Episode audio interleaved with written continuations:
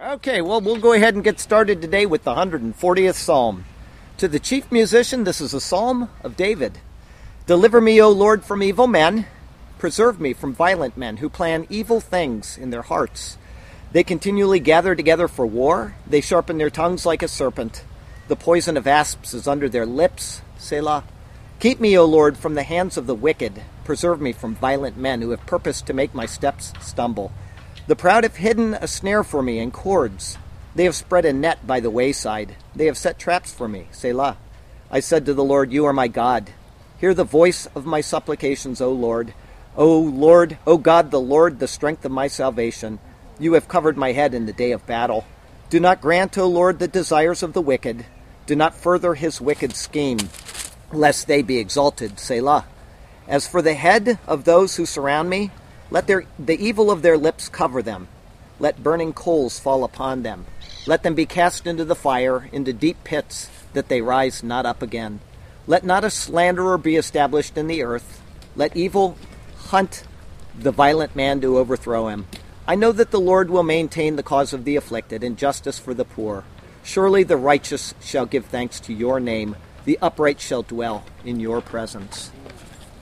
Heavenly Father, we do thank you for the opportunity to meet out here. And despite people that don't want us here, it is a pleasure to preach your word to the people that are willing to hear it in this beautiful spot. And we thank you for the ability to uh, do that.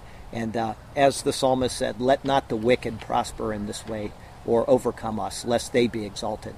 And we thank you, Lord, that uh, uh you've brought us once again to uh, be able to praise you and to give you the honor and the glory that you're due and to exalt your holy name. And I would pray for each person that was not able to make it here today. Some are traveling and some are uh, doing other things in life, that you would be with them and uh, guide them through the week and uh, maybe uh, provide them a sermon on a radio station or something to help build them up and edify them and help them to uh, just think on the things that you would have them think on throughout the week ahead. And Lord, may this service be pleasing to you and may uh, the words of the sermon be right and proper in your ears and uh, let me not depart from the truth of your word. And Lord, uh, I just thank you for the uh, opportunities that lie ahead of us in the week ahead, and the food that you'll bless us with, and every good blessing that will come down from you that we're certain of. And when you withhold your hand of grace from us and uh, you uh, cause affliction in our lives, help us to remember that that is also from you, and that uh, we should handle that in an honorable way in your presence, and to give you glory for it. And we just thank you and we praise you for everything that you've done for us. What a great and wonderful creator you are, above all, for sending your Son, our Lord Jesus, to die on the cross and to take the sin debt that we owe upon himself. He who knew no sin became sin that we might be the righteousness of God in him. What a gift. Thank you for that gift. Thank you for our Lord and Savior Jesus. And it's in his name we pray. Amen. Amen. Today's sermon is going to be Genesis 31, verses 14 through 30. This is called Jacob's Flight. And um, you know that every week before we get into the actual sermon, I like to uh, give you this day in history. And today is no different. Today is 26 May, and uh, some of the things that I'm going to talk about in the sermon today are going to be very, uh, uh you know, they're going to probably upset some people. Uh, but this is the way of the world. And I'm not talking about here. You may uh, agree with what I'm going to say, but other people may be walking by and they may hear something that they don't want to hear. But um, it, it ties in with actually what happened on this day in history. The first thing that happened was a man named William of Ockham. He was a philosopher from the uh, 13th century. He was forced to flee Avignon by Pope John the 22nd. And uh, this man was a great theologian. He was a great philosopher. He had a, a theological mind uh, comparable, not quite to uh, St. Thomas Aquinas, but he was a very intelligent man. And I don't know if any of you have ever heard of Occam's razor. That was something that he developed. Occam, Occam's razor basically teaches that entities should not be multiplied unnecessarily. And what that means is when you have a competing theory, you've got a theory, say, of uh, evolution or a theory of uh, whatever. Uh, it can be a phil- philosophical theory or a scientific theory. Uh, competing theories that make the same point, the simpler one is better. In other words, uh, we'll say the theory of evolution, which is not a factual thing, it's a theory. But uh, say somebody says, uh, he has 20 precepts to point to the fact that we evolved from the slime pits, and this person has three, and they come to the, exactly the same conclusion. Occam would say, use this theory. And the reason why is because this person has unnecessary information to get you to this point. And the reason why it's called Occam's razor, his name is Occam, and razor means cutting away the fat. So um, I was thinking about that from a biblical standpoint is that we have people that disagree on theological issues. Every church does, uh, or every individual does eventually. There's something we're going to disagree on. Um, and you want to state your case, and you want to do it from the Bible. Okay?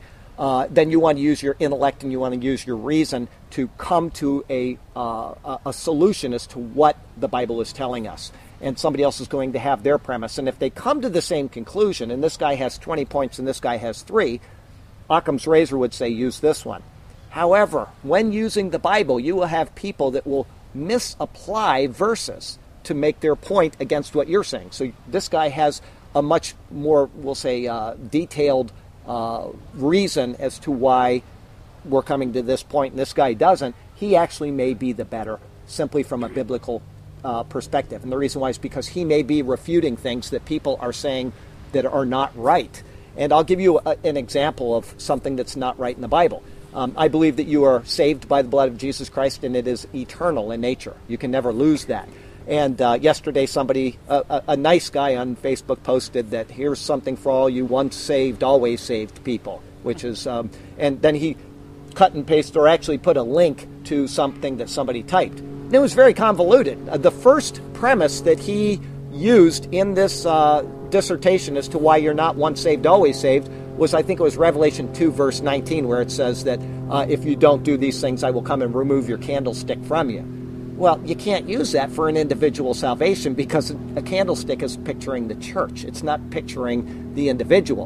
And what he's saying is that your church is no longer a valid entity within my church. And so I'm going to come and remove your candlestick. It has nothing to do with an individual. And therefore, that may be something you need to defend against in your uh, premises. So, uh, but the whole point is that Occam was a great guy. And what happened? He was uh, in disagreement with the Pope about an issue. And the issue in particular with Occam was that he believed you should be living a life of a monk. You should have no possessions and you should, uh, you know, live off of what other people give you. And he said that's what Jesus did. And the Pope disagreed with that because it's very, uh, you know, wealthy and ostentatious in the uh, papal circles by this time. But um, uh, it was an argument that never should have been uh, submitted anyway because when Jesus lived, he was living under the old covenant and he was fulfilling the old covenant on our behalf. And so it doesn't apply to the church age anyway from that perspective. In the church age, you're going to have rich people, you're going to have poor people, you're going to have people that have big houses that can honor the Lord with them, and you have people that you know live in simple lives and honor the Lord. So it was it was a pointless argument that they were coming against each other. And anyway, uh, this guy was not the Pope, and so he ended up fleeing. Um, we'll go on. another one. In same basic idea. In 1521, Martin Luther, who was really he wasn't the founder of the Protestant Reformation, but he was really an impetus behind it. Um, he was banned by the Edict of Worms because of his religious beliefs and writings. Uh, as we've talked about in the past, you have the Holy Roman Empire. They control pretty much all of Europe, and they don't want any dissension. Well, he's a dissenter. He was a Catholic priest. And he said, This isn't right. We're not following the God of the Bible. We're following all these crazy things that Catholicism has added into the Bible. And we want to get back, and here's my 90 thesis as to why this is. Well, they took him to this place and they stood him before the council and they said, You need to recant. And he knew what that meant. If you don't recant, the same thing that happened to John Huss a couple hundred years ago, where he was uh, burned at the stake, is going to happen to you. And he said, Listen, I stand on this and I can do no other. This is, this is God's word and I'm not going to add to it, and I'm not going to waffle in my convictions. And he faced that. And as I said, we are starting to face that in our country. It's been happening a little more since about the 1960s to the point where people are embarrassed to even say the name of Jesus. And uh, it's, it's only going to get worse. It's not going to get better because the days are coming to their fulfillment. And Christ is going to return to his people who are planted in their land. And the world is going to start focusing on them soon before that happens, Christians are going to start being taken out of the picture. Um, 1647, a new law. This is talk about the shoe on the other foot. All three of these happened on 12 May, and I didn't plan this. I mean, I typed the sermon that I uh, typed five weeks ago, and I had no idea it was coming on 12 May until Monday when I do this part of the uh, the uh, service. But a new law banned Catholic priests from the colony of Massachusetts. So here are the shoes on the other foot. We want to get away from what's going on in Europe. We come to this country to worship God in spirit and in truth, and what we believe is from the Bible and not from uh, man and from tradition. And uh, they did not want that brought into uh, America. These Catholic priests coming in and saying, you need to do this, and you need to do this, and you need to do this. And they actually passed a law in Massachusetts where Catholic priests were banned from ministering to the people. Catholics were not, but Catholic priests were. And um, the uh, penalty was banishment for the first time, death for the second. So um, uh, the shoe is on the other foot. And this is how we are going in America at this point. And I want you to know that the state of Massachusetts, the most liberal and anti God state in the nation right now, still has in their constitution, because I've read all 50 of the constitutions of the United States, um, they have in their constitution the most God honoring precepts, including as a Protestant minister, I could go there and demand that the state pay for a church for me, and they have to because their constitution says that. Imagine that. It's still in their constitution to this day that Protestants may and shall be funded by the state. So this thing about separation of church and state was completely foreign to the the writers of our uh, uh, state constitutions and the government at large. And I will tell you that uh, having read all 50 state constitutions, every single one of them mentions God. Most of them as the supreme sovereign ruler, some of them as, you know, the Lord or through Jesus Christ, whatever, but they all mention God in one way or another. Um, in uh, 1791, the French Assembly forced King Louis XVI to hand over the crown and state assets. So the French Revolution did not go quite the way the American Revolution did. There were a lot of heads that came off at that time. There was a lot of death and mayhem. They, uh, it, it, you know, they took a different path than England as well, where they got rid of the monarchy completely. And uh, two years later, this man was executed. So um, uh, that's the path that France chose, and they've had many constitutions since this time, and we've had one. So uh, the fact that God is the one who established this nation, and we acknowledge that, is what has kept us as a people. And as I said, as soon as we start removing God, the nation starts to fall apart. But that was uh, 1791 in France. And then this day, 26 May in uh, 1836, the U.S. House of Representatives adopted the gag rule. And it's a gag rule is something that is now applies to a lot of things. Um, they can pass a law and say we will not interfere in this particular issue or that, and try to find the House of Representatives of the United States of America gagging themselves on anything anymore, with the exception of religion. It's not going to happen. They, they, they want complete control over what's going on in the nation.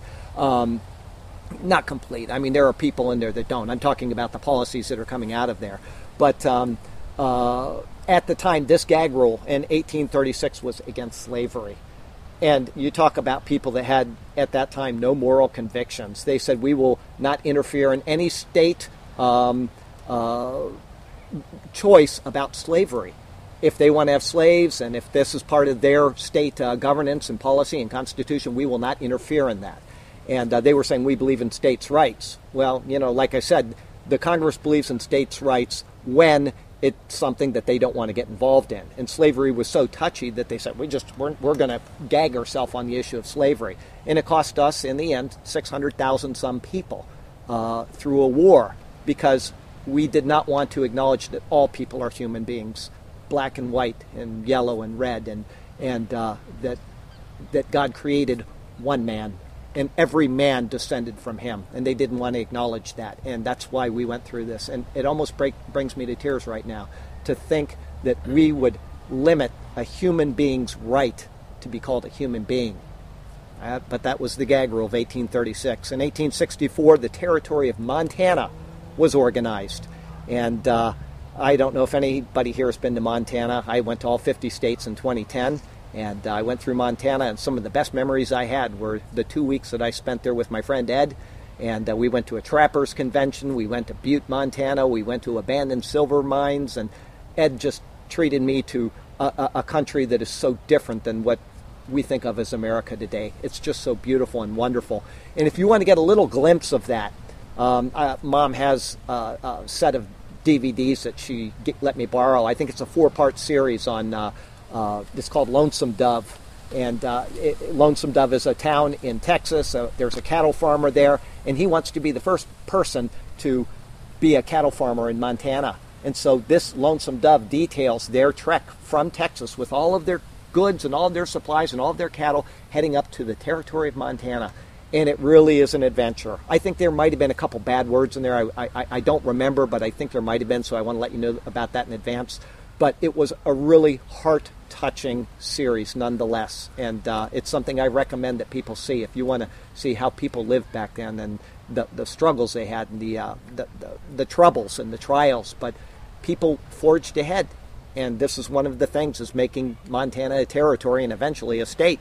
Um, the uh, 1865 arrangements were made in New Orleans for the surrender of Confederate forces west of the Mississippi. So the Civil War is ending all of the people west of the Mississippi need to uh, uh, surrender. And uh, once again, as is always the case with America, whether it's a civil war or whether it's a war from outside, we're very gracious with the enemies. Full pardon was given to anybody that laid down their weapons, and uh, the country was very quickly reunited. And uh, this occurred in New Orleans on this day in 1865.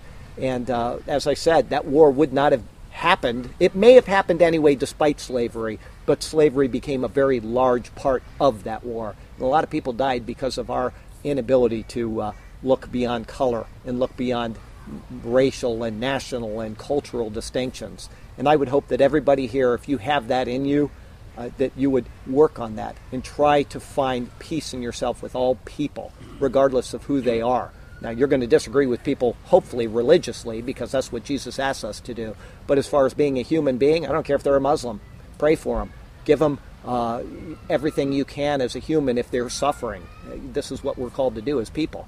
Um, let's go on. 1868. I'm sorry, I got a little frog in my throat today, so I'm not talking very well. But uh, uh, U.S. President Andrew Johnson was acquitted by one vote of all uh, charges in his impeachment trial. Now, an impeachment, people misunderstand what that is. An impeachment means the charges are brought against you. It doesn't mean you're removed from office. Um, an impeachment uh, occurred only twice in uh, presidential history. Does anybody know the other person who was impeached? Clinton. William Jefferson Clinton. That's correct. So, uh, two presidents have been impeached, and uh, both of them were found not guilty. And, uh, you know, unfortunately, I don't know anything about what Johnson did. I didn't read up on it, but I do know that Bill Clinton was guilty. And uh, it's not to slam Bill Clinton, but he was just guilty, and there's no doubt about it. But they decided not to remove him from office. And what happens is the House of uh, uh, Representatives introduces impeachment proceedings. If it uh, passes the House, then it goes to the Senate. The Senate is the one that has the trial, and the Supreme the Chief Justice of the Supreme Court of the United States is the one that presides over that trial with the Senate as the voting body. And that's how an impeachment works. And uh, uh, one other person was facing impeachment but was not impeached because he resigned, and that was Richard Milhous Nixon. Once again, he was guilty, and there's no doubt about it. But uh, he resigned, and then he was given a pardon by Ford. Ford uh, said whatever he's done can't be held against him, and so uh, that took care of that. And uh, sometimes it's better to step aside and save a nation the trouble than to go through it. But uh, Bill Clinton took the chance, as did Andrew Johnson, and they both prevailed in it. Um, and that's, you know, knowing your Senate is a real important thing because you can get impeached and say nothing's going to happen, which would happen today. I mean, we have a majority Democrat Senate, so if they impeach Barack Obama, probably nothing would happen. But that's how that works, and that's something that a president needs to evaluate and see do I have the votes in the Senate or not.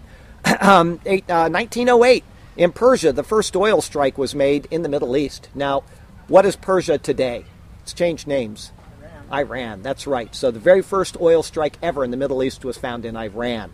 And um, if you follow the Bible and if you follow how God has put everything together on the earth, you will see that God has strategically placed oil around the world to meet the needs of his plan of redemption for all people. And I got to tell you what, it's the same with anything. The amount of gold that's in Alaska will fit God's purposes. The amount of silver that's down in mines in Chile will fit God's purposes. Everything about this world is so beautifully orchestrated by a God that understands the plan that He has to bring people to the place of redemption. and how to get the word out through this world by doing these things. And what makes people want to move to, say, California in 1949 or 1849? What made them want to do that? Well, it's because there's gold out there. And the gospel went with those people. Not all of them, but some of them. And as I said, God is infinitely wise. So we can look at this oil in the Middle East and we can see, even today, God's hand being worked out through the oil in the Middle East. Israel is back in the land. All of the people around them are against them. And this is all by God's wisdom to bring his people back in so that someday they will call on him again and say, We've made a mistake and he's going to return to them some glorious day. So here you go. I mean, it, it's a wonderful thing to think about. And I would ask each one of you to do this. As you walk around and you think about life, think about God in that life. Think in everything you do, let God be on your mind and in your thoughts.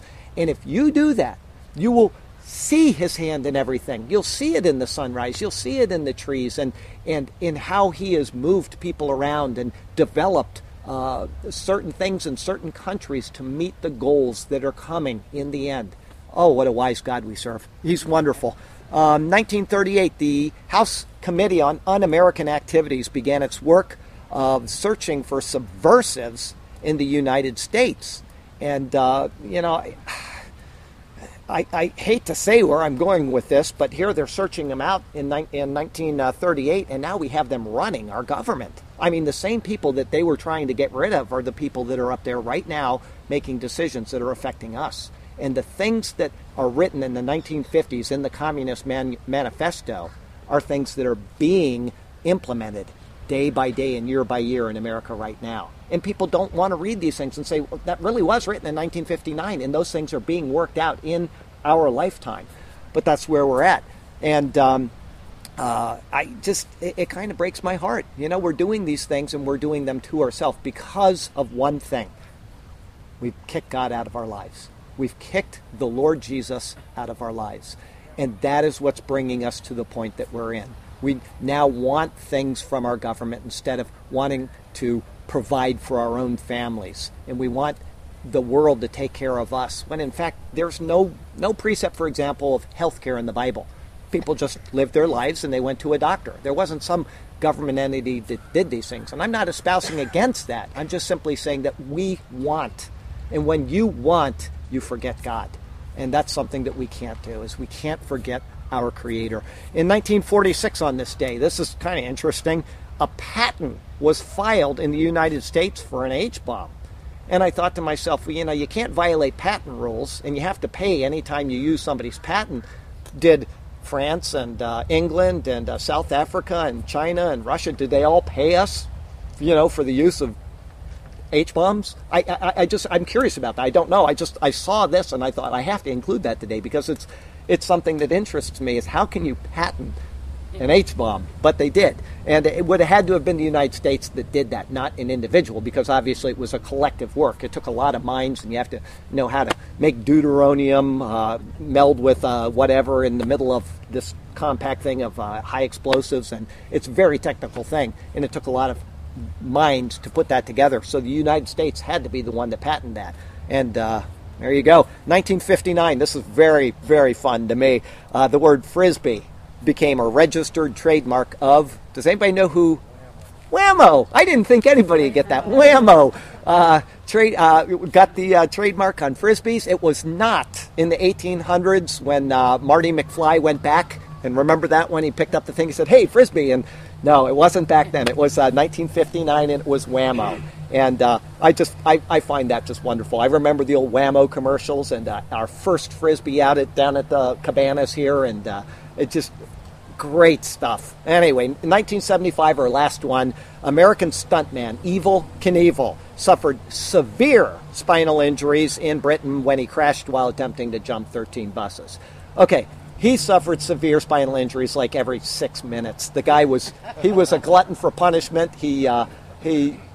You know, I remember watching the one. Uh, uh, what was it out in uh, Las Vegas? The Venus de Milo. What? Caesar's Palace. Thank you. And oh, it, just watching that, you can watch it on YouTube, and it is brutal what this man did to his body. But I will tell you the good news about Evel Knievel. And probably most of you know this. If you don't, it'll lighten your heart. Uh, he was dying. He, actually, he should have died like 50 times beforehand. He, you know, and he had a bad liver and he had this and that, but he was really dying this time. This is his final checkout. And uh, he accepted Jesus Christ as Lord and Savior on public TV at the uh, Crystal Cathedral, which is Robert Schuller, which I won't get into that today. But uh, anyway, he did accept Jesus Christ and he was baptized. And his baptism caused many to be baptized because they realized this guy is mortal.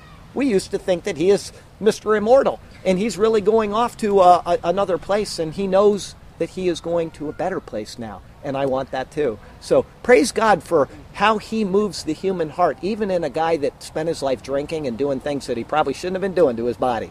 So there you go. That's this day in history, 26 May, and uh, we'll go ahead and read our text for today. This is Genesis 31, verses 14 through 30. And uh, I got a couple people that have never been here before, and I'd like you to know that our, the sermon is always just a very detailed analysis of uh, the uh, Bible. It's not so much a life application here. So I hope I will give a couple life applications, and I hope you'll be blessed by this. But um, uh, it, it, it's more just people understanding God's Word uh, in the way that I believe will bring Him honor and help us to understand what God is trying to tell us. Um, Genesis 31 14 through 30 says, Then Rachel and Leah answered and said to him, Is there still any portion or inheritance for us in our father's house? Are we not considered strangers by him? For he has sold us and also completely consumed our money. For all these riches which God has taken from our father are really ours and our children's. Now then, whatever God has said to you, do it. Then Jacob rose and set his sons and his wives on camels, and he carried away all his livestock and his possessions which he had gained, his acquired livestock which he had gained in Padan Aram, to go to his father Isaac in the land of Canaan. Now Laban had gone to shear his sheep, and Rachel had stolen the household idols that were her father's. And Jacob stole away unknown to Laban the Syrian, in that he did not tell him that he intended to flee.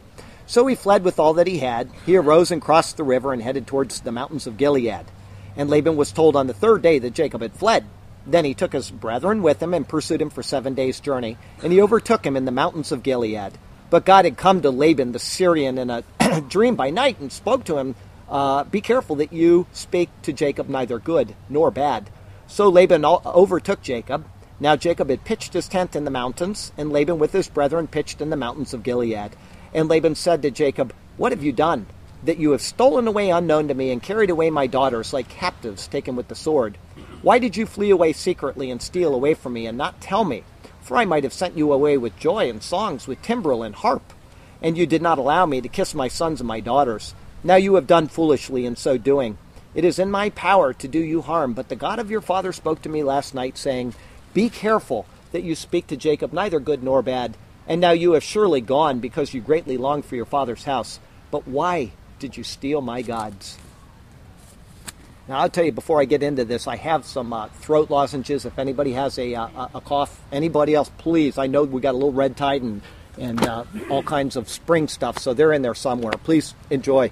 Um, anyway, there we go. Today's sermon is going to have a lot more historical details and less pictures of things to come than the previous sermons that we've gone through. But we'll also see a few things that we can apply to our lives, especially concerning the conduct of Laban, who is the mother of Jacob's wives.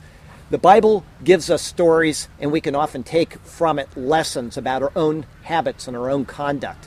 And what we do with our lives is ultimately on record, just as these accounts are. Someday we will stand before the judge of all mankind and we will be evaluated.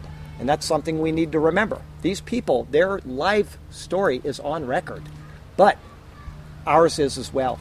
And we need to make sure that we conduct ourselves in a way that we assume that everybody in the world is going to see every word that we have to say to other people and how we act in private. You know, as Jesus said, what's uh, hidden in the darkness will be revealed in the light. That's a misquote of what he said, but we need to remember that. This this following of Jacob's life is something that is going to happen to each one of us when we stand before the Lord. So let's take today's story, like all the others, and think on the things that happen. Also, let's remember that while we're reading this story is a true story of God's people, how they got started and how they interacted with others. Today, Jacob is going to be on his trek back to uh, Canaan and towards his family home. And so let's join him in this trek. and uh, we'll learn as we go. Our text verse for today comes from Zechariah chapter 2. It says, For thus says the Lord of hosts, He sent me after glory to the nations, which plunder you. For he who touches you touches the apple of his eye. For surely I will shake my hand against them, and they shall become spoil for their servants. Then you will know that the Lord of hosts has sent me. Zechariah says that Israel is a people, or he shows us that Israel is a people that are united to each other and to God in a singularly unique way. But Israel is more than a people. Israel is a concept of uniting and restoring God to the people of the world. Jacob has been in a form of exile and now he's going to head home. Israel was twice in exile, and twice they were brought back home as well. These people are, as Zechariah tells us, the apple of God's eye. As believers in Jesus Christ, who is the true Israel, we become a part of the people of God. By knowing the Genesis stories, we can see God's hand upon his people and his care for them, and we can have assurance that he is also caring for us in the same way. And so may God speak to us through his word today, and may his glorious name ever be praised. I have three thoughts for you today. The first one is considered as strangers. Last week we saw Jacob explain to his wives why he intended to return to Canaan. He'd been cheated by Laban, but God watched over him and provided for him. Finally, the Lord told him directly that he was to return home. This then is where we start today with the reply of his wives. Verse 14 Then Rachel and Leah answered and said to him, Is there still any portion or inheritance for us in our father's house? Now, at times the Bible says something that needs to be taken in the context of how the words are formed. If I were to say to you, John and Tom answered their boss, and he said, We'll have that done by lunchtime, we would know that one of them answered for both because he is singular. And this is what's happened right here. In the Hebrew, the verb is singular, even though both Rachel and Leah are mentioned in this verse. So one of the two is actually answering for both of them, but they both agree. They obviously feel that they've gotten a raw deal from their dad. When they got married, if you remember, Laban gave each one of them only one maidservant when he could have given them many more, just like uh, his Laban's sister Rebekah got many when she went to marry Isaac down in the land of Canaan. And to these two girls, since then, his attitude has been the same. He's given them nothing, and they know that nothing else is coming. Whatever inheritance they otherwise expected is never going to come. And anything else he has is certainly going to be given to his sons when he dies. They know that they are going to be entirely excluded from the inheritance. Now, one thing to think about as we continue on here, and this is important the minuteness of the details. Now, this is just a regular pastoral family in a world that is full of people by now. By this time in human history, there will once again be hundreds of millions of people on Earth. There were governments which were stretching as far as Europe all the way out to uh, Asia, and by this time there would also be large uh, empires moving to the south as well, such as in Egypt and either further south, like the Ethiopians. And yet, for all of the kingdoms and all of the kings all over the world, the Bible is silent on what they were doing. God's word and his attention for our learning is focused on one man, his family, and his struggles in life. Despite all of the wealth, all of the pomp, and all of the power of all of the world's kingdoms, God is focused on the family of a middle class shepherd.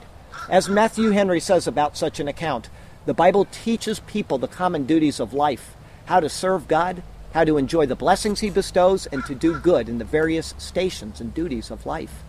But more importantly than even what Matthew Henry said, these accounts serve two other purposes. The first is that they show us how God called, maintained, and has cared for His people and secondly, they give us pictures of what he will continue to do in the future as he unfolds his plan for the people that he will call. Verse 15 And are we not considered strangers by him? For he has sold us and also completely consumed our money. Rachel and Leah can look back over the past 20 years and reflect on the fact that their father actually sold each one of them for Jacob's labors. And this implies that because he was a hired hand, they too are just like hired hands to their dad. As Jacob's wives, they're in no greater position than he is. Just as Jacob was a stranger, they are reckoned in the same way. And he didn't only sell them, but he also consumed all of the profit that he made off of them. In the Hebrew, they repeat the word eat. It says there, Vayachol gam achol. And that indicates that Laban had devoured what he had gotten, and he continues to devour it even to the present time. There was nothing left, and he had eaten it all, and he was eating away everything that was coming in as it came. Laban is perfectly pictured by Proverbs 30, verse 15. There it says, The leech has two daughters, give and give. Laban did have two daughters, Rachel and Leah, and he sold them for give and give. Laban is the man who does not understand the principles of moderation and prudence. Speaking of the vanity of selfish toil, Solomon tells us this in Ecclesiastes chapter 4. He says, Again, I saw that for all the toil and every skillful work that a man is envied by his neighbor, this also is vanity and grasping for the wind. The fool folds his hands and consumes his own flesh. Sounds just like Laban. Verse 16 For all these riches which God has taken from our father are really ours and our children's. Now then, whatever God has said to you, do it. Jacob had acquired all of his livestock and wealth from Laban's flocks. These were his wages, and what came about was agreed on in advance, even though Laban changed the wages many times. It always came out in favor of Jacob. God had blessed him. But the wives looked at everything that they had as their deserved inheritance. In the end, we read again what Matthew Henry says God forced Laban to pay his debts, both to his servant and to his daughters.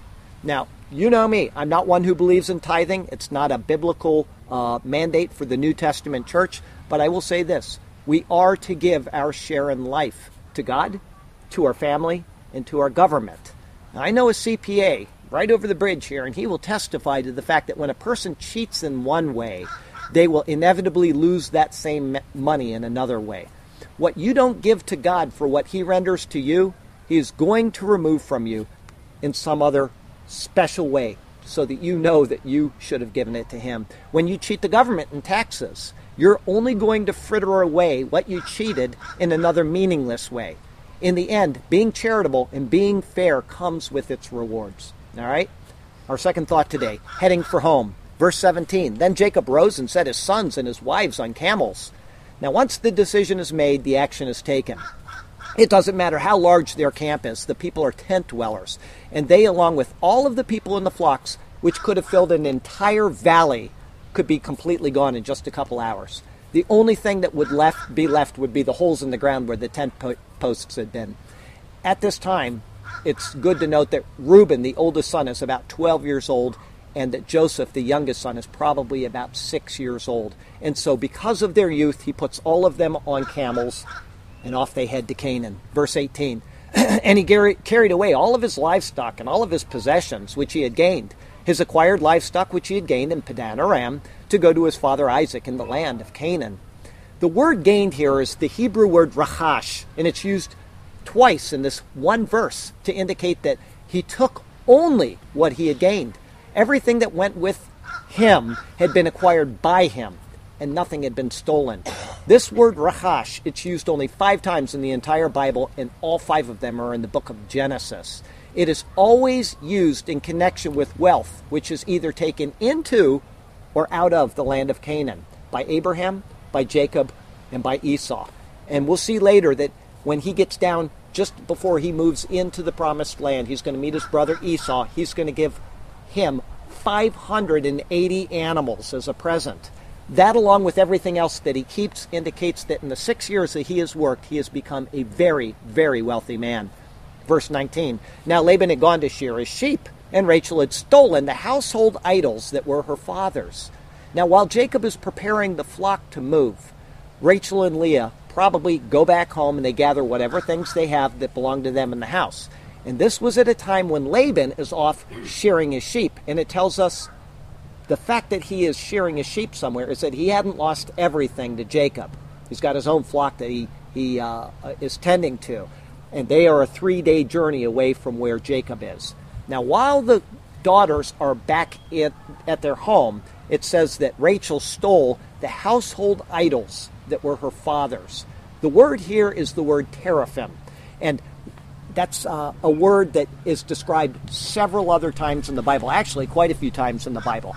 And if you ever want a giant headache, go ahead and read all of the commentaries on what people believe these teraphim were.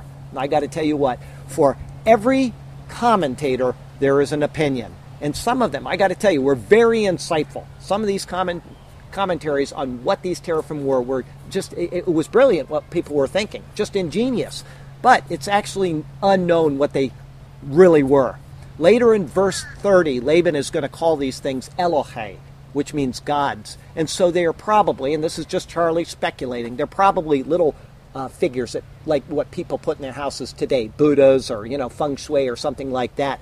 It's like a good luck charm to have in your home. That's probably what they are. It is Rachel who stole them. And as we've seen time and time again, she is a picture of grace. Leah is a picture of the law. Uh, uh, Rachel is a picture of grace. And so she probably did this to show the ineffectiveness of these teraphim to do anything at all or to deliver her, uh, to help her father in any way. So what she's doing is she's taking them to deliver her father from idolatry. And this thought of him being, you know, delivered from idolatry goes all the way back to the fourth century. A guy named Theodoret suggested it, and later a Jewish scholar also made a similar commentary. He said that it was to deliver her father from idol worship. Now, what Rachel will do with these in the coming verses will show us the contempt that she actually has for these idols. She certainly wasn't expecting them to help her in any way. Now, if Laban was a believer in the Lord, and I assume that he probably was, his devotion to the Lord is divided. What Rachel is doing here is something that nowadays we would call iconoclasm. Iconoclasm is the deliberate destruction of icons and idols and statues and other things within religious circles. All right, iconoclasm is found in the Old Testament. If you've ever read like the the uh, uh, story of King Josiah, he's called Good King Josiah because he brought national reforms to the people of Israel. And when he did, he went all through the land of Israel and he took idols that were set up all over the place and he destroyed them. He burned them. He ground them to dust. He threw them into the river. He took the uh, uh, bones of the uh, priests that served these idols and he threw them on the graves of the common people. And he just did everything he could do to defile idol worship in the land. But it's also found in the church age as well. And I tell you, the Protestant Reformation, which just kind of, like I said, it's kind of odd that this happened on this day in history because the Protestant Reformation, which came about at the time of Luther, was one of the highlights of iconoclasm. People turned away from the open idolatry of the Roman Church and back to worshiping God without idols. However, idol worship, and if you don't know this, I'm going to read this to you, and this is what I said. Some people may be offended by this. I, I can't help them. Idol worship is still very strong in the Roman Church even today. I'm going to give you an example of this. One of them is that the Pope will often issue edicts. And you don't have to trust me on this. You just go to the Vatican website, which is vatican.org or whatever, and uh, uh, they publish everything that the Pope signs as an edict, and they publish everything he says in the open forum throughout his Pope day. And uh, they will often issue from the papacy edicts which grant indulgences if you pray to statues of Mary. Now, right now, I want to explain what indulgences are. Indulgences are basically get out of purgatory early uh, receipts. Okay? Purgatory is not something that is biblical, it's not something you're ever going to find in the Bible. But what it is, is after a certain amount of time within church history, the Catholic Church consolidated its power. And along with power comes money. And in order to get more money from the people to, to pay for all of their ever expanding power, they came up with the idea of purgatory. Purgatory is a place where you go before you go to heaven. Okay, it's saying that the blood of Jesus Christ is not sufficient to save you and take you straight to heaven when you die. In other words, there's this interim place, and you will go there, and you have to work your way out of there. You can either do it in this life, ching ching, or you can do it in the next life, and you work your way out of purgatory. Now, in order to work your way out of purgatory in this life, you can pay the church money, or they will give you certain things you can do. You know, you can pray to statues or whatever. Per, uh, uh, indulgences are no longer sold within the Catholic Church. That was taken away when the Protestant Reformation came around. They showed what an abuse of power it was. They stopped selling them. However, they still do grant them. they'll grant them if you read your Bible for a certain number of hours a day, or they'll grant them if you, uh, like I say, pray to a statue of Mary. So here the Pope is. Why would they continue with this concept of purgatory even though they no longer sell indulgences? The reason why is because even though they're not making money off of it, it is still a type of bondage. It is keeping people believing that they're not going to go to heaven because of the blood of Jesus Christ. Instead, they're going to go to this little repository. So the church has people in bondage to do the things that they want them to do. And that's why they continue with this practice of teaching purgatory. Um, but anyway, uh, that's just something that uh, uh, goes hand in hand with the Roman Catholic Church. And what I want to do is I want to read you this now. And I want you to listen very carefully to what is going on. And you can read this, like I say, anytime on the Catholic website. I picked one from uh, 19 August of 2008 just because it's, it's very striking in what it tells the people to do. This is uh, 19 August 2008. It comes from zenit.org. It's a uh, site that uh, just monitors what the Pope does. It's a Catholic friendly website, and they say, look at what our great Pope did today. Here's what it says Benedict XVI, who's the previous Pope, placed the world in Mary's hands during his one day visit to the shrine of Our Lady of the Rosary in Pompeii near Naples. The Pope's leading of the supplication of the Blessed Virgin of the Rosary, a prayer written by Blessed Bartolo Longo, was one of the high points of this 12th pastoral trip in Italy. So he's going on his 12th trip around Italy as the Pope, and this is the highlight of it, right here, is that he is placing the world in the hands of Mary. Here we go. It says, We implore you, this is him speaking to this statue. We implore you to have pity today on the nations that have gone astray, on all Europe, on the whole world, that they might repent and turn to your heart. Once again, he's speaking to a piece of concrete. He's not speaking to Jesus, he's speaking to a, a statue of Mary. It says, the text of the prayer reads, With the words of Bartolo, the pontiff turned to Mary, saying, If you, O concrete, if you will not help us because we are ungrateful and unworthy children of your protection, your concrete protection, we will not know to whom to turn. In a gesture of filial love, the Pope then offered the Madonna a golden rose. So he's not only praying to a, a statue, he's also offering uh, devotions and uh, you know filial gifts to this statue. And like I say, this is you can read this right on the Vatican website. But this is the force of idolatry that is going on even in the world today. The leader of over a billion Catholics, there are 1.2 billion Catholics in the world, supposedly placed the fate of the world in the hands of a dead person. He prostrated himself to an image of her and he prayed to it and told it that if it didn't help us, then he had no idea who to turn to. Well, I can tell him who to turn to. Turn to Jesus and get off your face in front of pieces of wood and stone. John, the Apostle John, wrote three epistles. And at the end of his first epistle, which spoke solely about Jesus as the Word, love, light, and the truth, and other noble ideas, closes with these words. Here's what he says. And we know, tell me he didn't write this to the Pope. And we know that the Son of God has come and has given us an understanding that we may know him who is true and we are in Him who is true, in His Son, Jesus Christ. This is the true God and eternal life. And then he finishes with these words Little children, keep yourselves from idols. Amen. Never, not once, does the Bible ask us to direct our thoughts, our attention, or our eyes towards any person, living or dead, except Jesus. Praying to Mary, to the saints, or to any other person other than God through Jesus is both inappropriate and it is a violation of the message of the Bible. This is what is going to bring about the wrath of God on an unrepentant world. It is no less, and I mean this, it is no less than an abomination. This is what Rachel was trying to keep her father from the sin of idolatry. Verse 20 Then Jacob stole away, unknown to Laban the Syrian, and that he did not tell him that he intended to flee.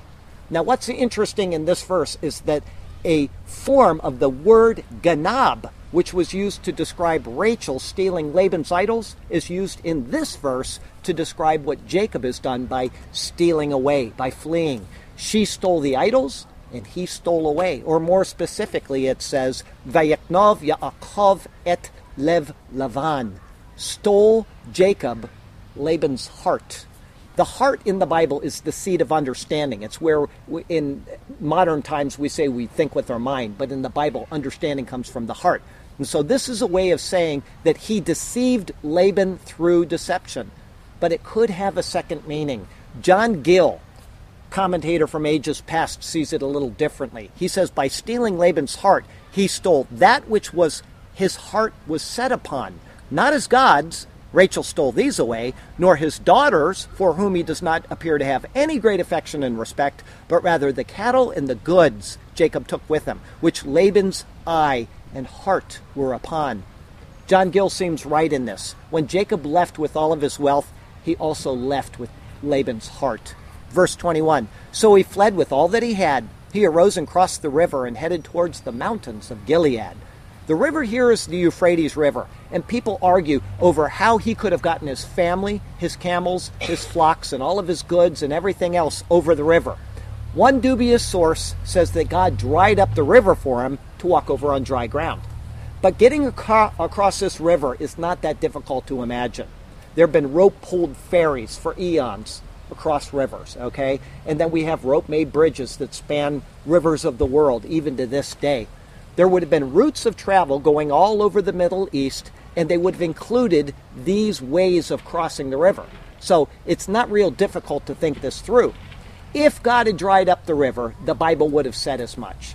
How they crossed is far less important than that they crossed in a customary way and they headed for the mountains of Gilead and towards Canaan.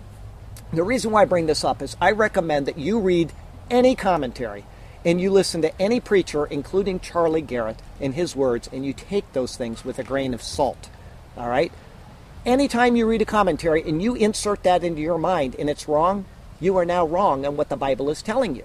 And I'm going to give you an example so you can get just a real life example of this.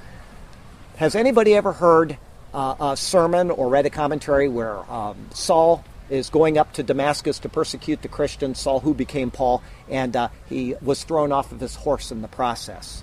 I've heard that. I, I got to tell you, I've heard that in at least 10 sermons. And I've read it in commentaries. And I got to tell you what, horse is never mentioned in the book of Acts, okay, in, in that context. It's not mentioned at all. All it says is that he fell to the ground. He could have been walking to Damascus and he could have just fell on his face. He could have been, and more probably than a horse, been riding on a camel and fell off the camel to, on his face. The Bible doesn't say. And that might be, seem like it's trifling with things, but it's not. And the reason why I say this is because every single word of God is pure. The Bible tells us that. And when we add into our teaching or our thoughts or our instruction about something that's wrong, even if it's just coming off of a horse, that is introducing something that the Bible did not intend. And this is very, very, very important. So always remember to take everything you hear with a grain of salt until you have checked it out yourself. All right? Our third thought today the perpetual fountain. Verse 22 And Laban was told on the third day that Jacob had fled. In a previous sermon, we learned that Laban's flocks were kept three days' journey apart from Jacob's. And this was so that they wouldn't get intermingled because the color of the animal is what determined the owner of the animal. Because of this, it took three days for Laban to hear the news. Verse 23. Then he took his brethren with him and pursued him for seven days' journey, and he overtook him in the mountains of Gilead. Here it says that Laban took his brethren with him. Because of this, it was probably six days after Jacob left. It would have taken three days to get to Laban, three more to return to Haran, and then seven days to catch up to Jacob while he's pursuing him. And this seems likely because of the distance from Haran to Gilead, where they finally did meet up. Jacob is traveling with children, he's traveling with flocks, and all of these other things. It's going to take at least 13 days to get this far. Laban could do the same thing in about seven days. After this time, though, Laban comes very close to him on Mount Gilead. Now, the meaning of Gilead is rather hard to pin down, but Jones's dictionary of Old Testament proper names says that it comes from two words. The first is gula, which means spring or fountain, and the second is ad, which means in perpetuity. So this would then be translated as the perpetual fountain, and that's going to become important in future ver- uh, sermons. All right, verse 24. But God had come to Laban the Syrian in a dream by night and said to him, Be careful that you speak to Jacob neither good nor bad The translation here in the New King James Version makes it sound like Laban can't say anything at all to Jacob. To speak neither good nor bad means you can't say anything. This is probably not a great translation. Instead, in Hebrew, it says mitov ad ra, which means from good to evil.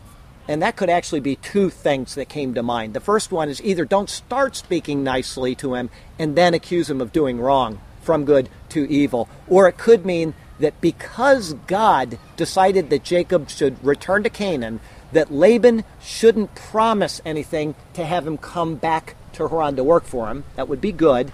Or that he shouldn't threaten him if he doesn't come back to evil, from good to evil.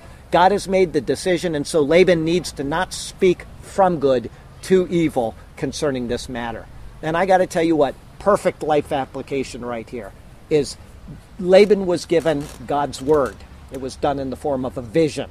All right? And anybody here that knows me well enough knows that I do not believe that people get visions today. And I do not believe that the Lord speaks to us today. And the reason why is because the Bible says God has spoken to us through his Son, Jesus Christ. And the Bible is what reveals Jesus Christ.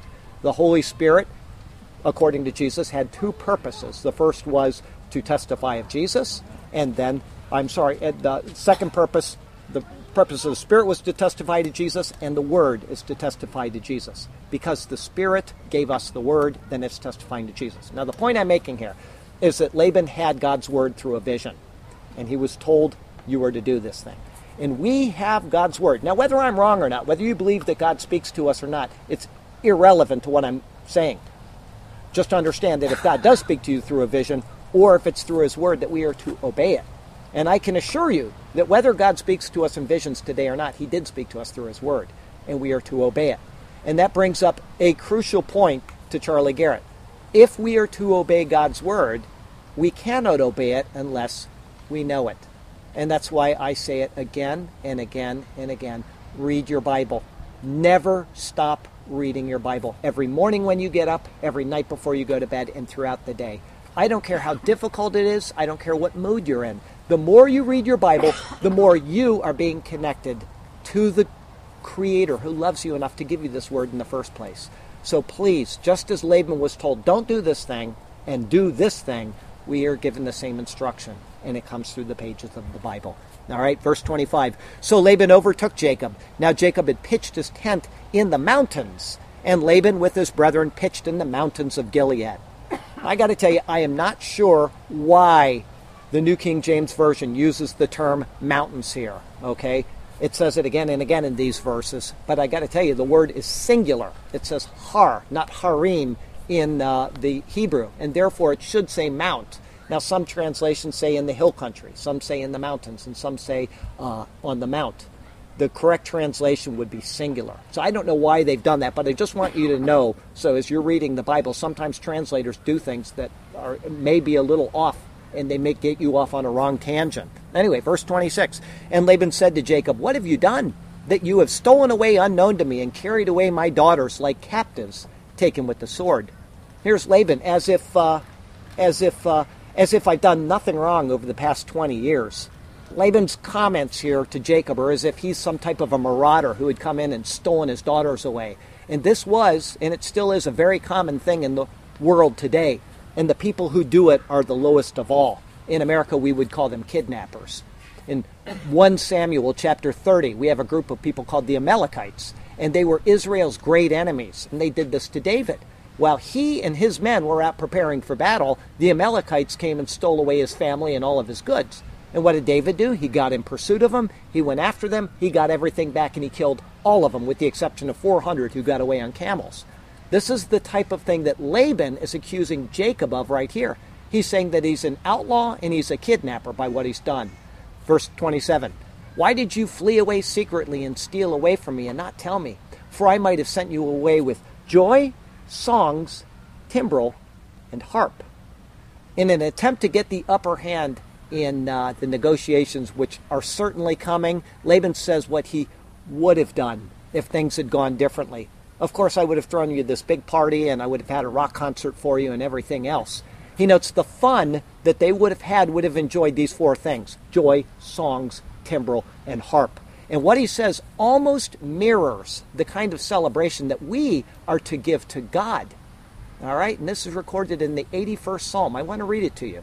Sing aloud, sing aloud to God our strength. Make joyful shout to the God of Jacob. Raise a song and strike the timbrel, the pleasant harp with the lute. So it's almost mirroring what Laban is saying he's going to do. That's what we are to do to God. All right, now one of the instruments that is mentioned here, the harp, is mentioned throughout the Old Testament, and it is actually the basis for the Hebrew name of the Sea of Galilee.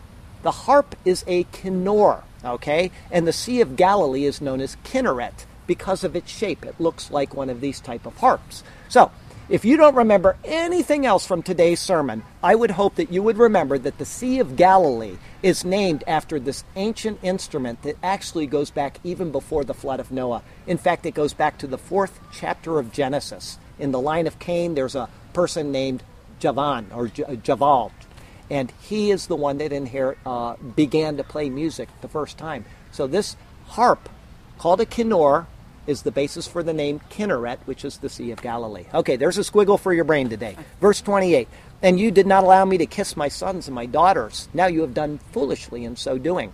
When Laban says his sons and his daughters, he's speaking about his grandchildren as well as his, his two daughters. The term in Hebrew is inclusive of all of them. Having said this, he probably hasn't kissed his daughter since the night of their marriage. He's simply making a show of what he would have done, like most of us will do from time to time. Everything is nicer when it didn't really happen. Have you ever noticed that? We tend to make up a fancy dream in our head and say that it's so because there's no proof that it wouldn't have happened. However, our delusions are rarely shared with the people around us, and Laban's delusions are still being disbelieved 4,000 years later. He is a bag of wind, and he is a man of pretense, but of no substance. Verse 29 It is in my power to do you harm. But the God of your father spoke to me last night, saying, Be careful that you speak to Jacob, neither good nor bad. What he says here is obviously true, or he wouldn't have pursued him at all. It is in his power to do him harm, but God wouldn't allow it. What makes it all the more ironic is the way that he speaks to Jacob. In Hebrew, he says, Yesh la'el yadi la'asot imechem ra. My hand serves me as my God to do you evil. In other words, I am my own source of power and I could have done whatever I wanted to you. But he found out that there was another, a greater power that he had no control over uh, to get a picture of Laban's attitude here, we can read something very similar from the book of Habakkuk, chapter 1. This is speaking about the armies of the Chaldeans. They mock kings and scoff at rulers. They laugh at all fortified cities by building earthen ramps, and they capture them. They sweep past like the wind and go on. Guilty people whose own strength is their God. Now, I will tell you this, and I was thinking about this as I was uh, going through this particular verse. If uh, anybody knows what the WWE is, it's the World Wrestling whatever, and you see it on Ion TV. So if you watch Ion TV, you'll always see their ads coming up, and uh, you see these guys that are just massive. They're big and they're strong and they're healthy, and uh, you know they do all kinds of crazy things with their hand to make them look like they're more powerful, and they, you know, they do things like this in front of the TV, and they just act, you know, like I'm brutal and I can handle anything. And I was thinking about every it, i think of it every time that they come onto the screen i think the same thing. And i was thinking about it for these verses is that when i was young and i'm 48 years old so it wasn't too long ago but uh, when i was young there was a guy called arnold schwarzenegger and he was the big thing in the world and as a matter of fact they called him the austrian oak he won the mr universe title more than any person ever won it in history well i got to tell you what this guy, this Austrian oak, is now the California cantaloupe. He's big, he's saggy. It's true. He's he's just he's he's fallen to pieces. Okay? These men that are so strong and that think that their strength is their God in just a few years are going to be like Arnold Schwarzenegger. They're going to be defeated in their bodies and they're going to be suffering, just like all of us that are getting older are suffering. And we have choices to make in our life where our priorities are. Is it in our strength?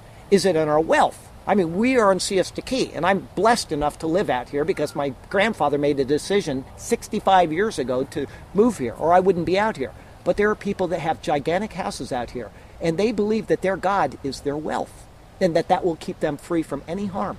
Just like Arnold Schwarzenegger was once the Austrian oak, and just like the WWE is their own strength and their own God. And we cannot rely on these type of things or any other thing except the Lord. If we put our hope in anything except Him, we have made a fundamental error in who we are as human beings in relation to the world that we live in, because we are going to pass away, and that's all there is to it. I want to read you where you should put your strength. This comes from the book of Isaiah, the 40th chapter. He, the Lord, He gives power to the weak, and to those who have no might, He increases strength.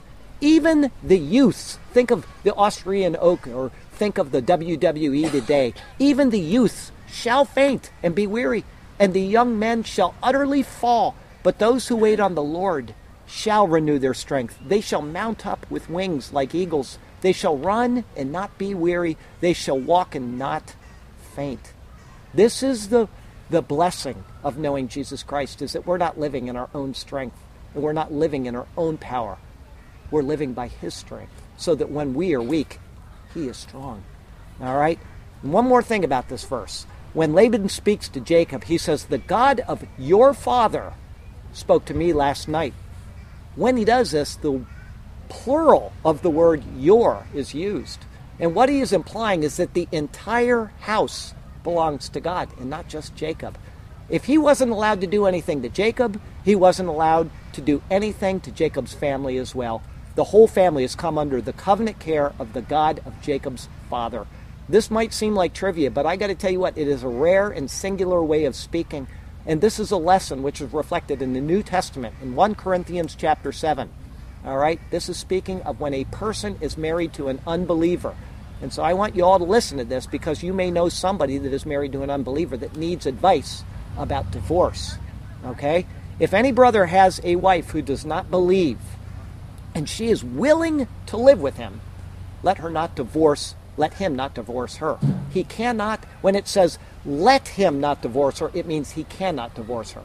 If she is an unbeliever and she wants to stay, he has no right under Christian principles to divorce this person. And a woman who has a husband who does not believe, if he is willing to live with her, let him not let her not divorce him. Once again, let means they cannot. That's the, the idea of the word get here. For the unbelieving, here's the reason why Paul gives this, and it goes right back to what we're talking about with the covenant care of Jacob's family. For the unbelieving husband is sanctified by the wife, and the unbelieving wife is sanctified by the husband. And why is that important? Here it is, right here. Otherwise, your children would be unclean, but now they are holy. Nothing unclean can enter the presence of God. And all people are born in Adam, which means that we are by nature unclean. Until we accept Jesus Christ as Lord and Savior, we cannot enter God's presence. And so, in His infinite wisdom, God has done something by saying, You cannot divorce this person because if those children go with that spouse, they are no longer considered under the covenant care of God. They are outside of God's favor. And so we need to make absolutely sure that when we talk to people about divorce, that we understand that the children that are not yet at whatever God's age of accountability is are protected and are secure in the covenant care of God. Okay? That's very important. So keep that in mind. Verse 30. And now you have surely gone because you greatly long for your father's house. But why did you steal my gods? Laban is saying here that he understands the reason for Jacob leaving. Okay, you miss your father and you miss your father's house, but there is no excuse for you stealing my personal gods. This is kind of funny to think, though. If you think this through, it ought to make you almost laugh. Laban's wealth had decreased and Jacob's had steadily increased over the past six years. Jacob's family is now four wives, 11 children, and all of the other flocks and everything that he owns. Plus, he has one daughter. He has 11 sons and plus one daughter. And after all of this, Laban's gods get stolen, which means they couldn't even protect themselves, much less Laban. And after that, God speaks to him in a dream, and he says that you are not to harm Jacob at all. You'd think he'd be glad to have these stupid idols gone out of his house. But he perversely continues to look for them anyway. Matthew Henry nailed it when he said this Happy are they who have the Lord for their God. Enemies may steal our goods, but not our God. This is where we have to leave off today with this verse. And I would like you to think about that. Nobody can steal our God from us. He is there with us. They can steal anything from our life that we own, but they can't take away our relationship with Him. And we can reflect on other things from today's sermon as well, and we can see how to apply these things to our life. How are we going to deal with these little idols that we have throughout our house or throughout our life? What are we clinging to that's a substitute for God? Are we reading horoscopes in the morning? Anybody? Are we knocking on wood? Do we have good luck charms or maybe a good luck crystal hanging in our car or a dream catcher or something, thinking that's going to do something for us? I got to tell you what, these things, like in Laban's home, don't help. They only hinder us. And what about how we speak to others? Do we try to justify our past failures like Laban did by claiming he would have done things differently? If only he'd been given the chance, I would have done all of these things differently, but you didn't give me the chance. Laban was a failure at being a father, and he was a failure at being a boss as well. But it didn't mean that he had to continue deluding himself in front of everybody. If we've failed others, and I guarantee you every person here has failed somebody at some point, and I've done it more than most of you, I assure you of that. But we can admit it and we can move on in a new direction. We can cover up the things that we do with excuses and with blame, or we can think rightly and we can admit our faults. One more quick thing to think on here is that Laban intended to do harm to Jacob, but God came in and he stopped him. Unlike Laban, we now have God's complete word to us. And I brought this up at least twice in the sermon. This might be the third time. He has completely revealed to us what he expects. It's called the Holy Bible. We don't need dreams and visions because they're unnecessary. He's given us everything we need to do to guide our lives and to know what we should be doing and the decisions we're to make. And that's why it's so hugely important to know your Bible. He's given us people also who can help us with this big, complicated book. They're called pastors, teachers, and commentators. Now, whether you come to church on the beach or whether you go somewhere else, make sure that you listen and learn and apply the things that you get out of the Bible to your life. Unlike Laban, your walk will be grounded and you will be without excuse or blame. And one more thing before we finish. If you still have a void between you and God, you need to get that fixed first. And I do this every week, whether every person here I know is saved or not. I still say it because I want every person to at least think on it. Jesus is the answer to that void in your life. And if you've never had a moment where you can say, I have called on Jesus Christ as Lord and Savior, let me tell you why it's important and how you can. It's important because it goes right back to what I said about 1 Corinthians chapter 7. We are born in Adam. We inherited Adam's sin and we are separated from God. The Bible shows from the very first pages that we are born spiritually dead. It comes right through the Father. And that is something we cannot overcome. It is impossible. And Jesus says, unless you're born again, you cannot see the kingdom of heaven or the kingdom of God. You can't do it. So, what did God do in His infinite wisdom? He stepped out of eternity into the time that he created, and he united with human flesh in the womb of a woman. And that's important because sin transfers through the male, not through the female. So all that she is is a vessel to carry this incarnate human being. He's fully God and he's fully man. And he can be the bridge back to God. So what did he do? He's born without sin. He lived the perfect life without sin as well. He never sinned, and therefore he stayed spiritually alive, the thing that Adam lost. And because he did that, he prevailed over the law that God gave. This massive law that shows God's standards, these 613 precepts, which he demands you fulfill every one of them. And if you don't, then there is no hope. If you do these things, you will live by them. But he did those things. And after he did them, he gave up his life voluntarily and he went to the cross. He gave that life up so that you could live. And now there's an exchange that God offers. The first thing is that if you call on Jesus, God covers your sins. His blood covers your sins and it atones for every wrong thing that you've done. But more, his sin is nailed to that cross, but his righteousness is imputed to you. You now stand justified in the presence of an infinitely holy God because of the work of Jesus Christ. And so if you have never taken the time to call on him and accept his pardon, today is the day. Today is the day. Now is the time of God's favor. Today is the day of salvation. I want Jesus. The wages of sin is death, but the gift of God is eternal life through Jesus Christ our Lord. There's no other way to be reconciled to God except through Him. You will never hear me say that anybody else on earth can ever get to heaven any other way than through the cross of Jesus Christ. And so I would hope that you would make the right decision and that you would call on Him. And then go out and tell other people about Him. Let the saints of the Lord speak out. Let them say so. Let them tell the world of the goodness of Jesus Christ. All right? Please do that. Our closing verse for today, once again, this was written to the Pope. Listen to this and tell me it wasn't written to him today. Isaiah 44. He falls down before it and worships it, prays to it, and says, Deliver me, for you are my God. Isn't that exactly what I read you? Exactly.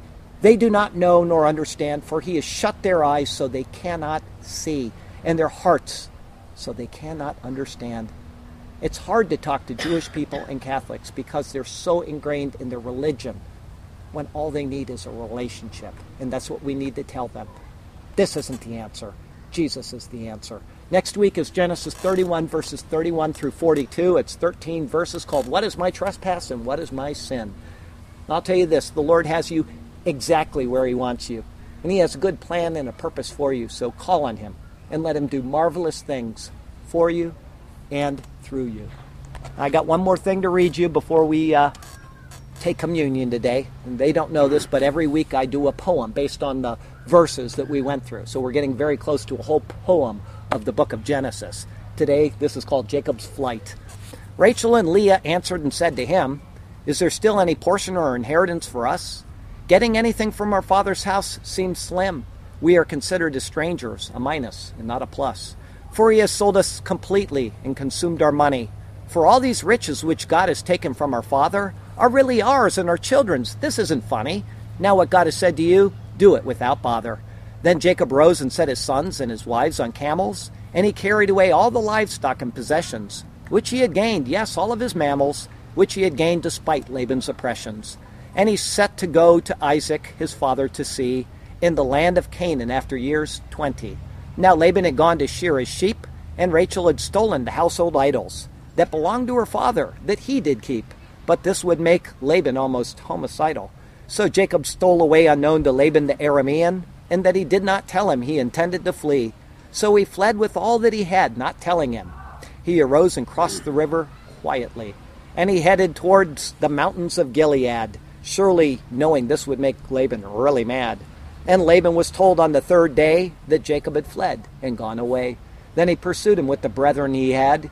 For seven days' journey he went, and he overtook him in the mountains of Gilead. Yes, seven days' time was spent. But God had come to Laban the Syrian in a dream by night and said to him a warning Be careful that you do not speak in a way which would seem either good or bad. Don't forget this in the morning. So Laban overtook Jacob finally. Now Jacob had pitched a tent in the mountain and Laban with his brethren pitched plainly in the mountains of Gilead, the perpetual fountain. And Laban said to Jacob, What have you done?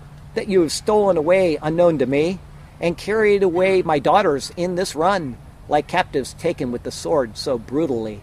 Why did you flee secretly and steal away from me, and not tell me? For I might have thrown you a huge party with joy and songs, with timbrel and harp. We could have all dressed up and looked really sharp and you didn't allow me to kiss my sons and my daughters. Now you have done foolishly, like one of the plotters. It is in my power to do you harm, but the God of your father spoke to me last night, saying, Be careful that you speak without alarm. Speak neither good nor bad to Jacob, all right? And now you have surely gone away, because you greatly long for your father's house. But why did you steal my gods this way? Doing this makes you seem like a louse. And so continues the story of Jacob's life. It is one filled with trials and one filled with strife. And it is the same for all of us. We have trials and tests that shape who we are. How much better if we know Jesus, trust in Him. At these times, it's better by far. This word He has given is meant to help our way and to keep us on a path which is straight and sure. So let's continue to read it each and every day and apply it to our lives to help us endure. Thank you, Lord, for these stories which guide us toward our future glories. Thank you above all for our wonderful Lord who is shown so beautifully in this precious word. Hallelujah and amen. Heavenly Father, we do thank you for your word. We thank you for it, and we thank you for every little lesson that you give us and uh, how they're just so beautifully orchestrated to show us the beginning to the end and everything that happens in the middle, to lead us to you, to give us the insights into your heart and how much you love us. Thank you for that, God. And I would pray for each person here today that you would bless them, just take care of them today and through the week ahead. And Lord, I would pray for each person that has a family member who is uh, serving in the uh, military right now, that uh, they would be comforted and that the uh, military member would be safe and secure. And uh, we want to thank those who have gone before us, who have given the ultimate sacrifice. And uh, we just want to honor them at this time in our, our, our, nation. It's Memorial Day tomorrow, and we just want to thank you for that which has happened in the past, which has allowed us the freedoms that we have and that we can meet on a a beach like this and to speak your word and to fellowship with each other and to learn about you and your goodness. And Lord, we just want to give you praise, glory, and honor. What a wonderful creator you are. Everything is perfect because you have ordained it to be so. And we just want to praise you for it. In the name of our Lord and Savior Jesus. Amen.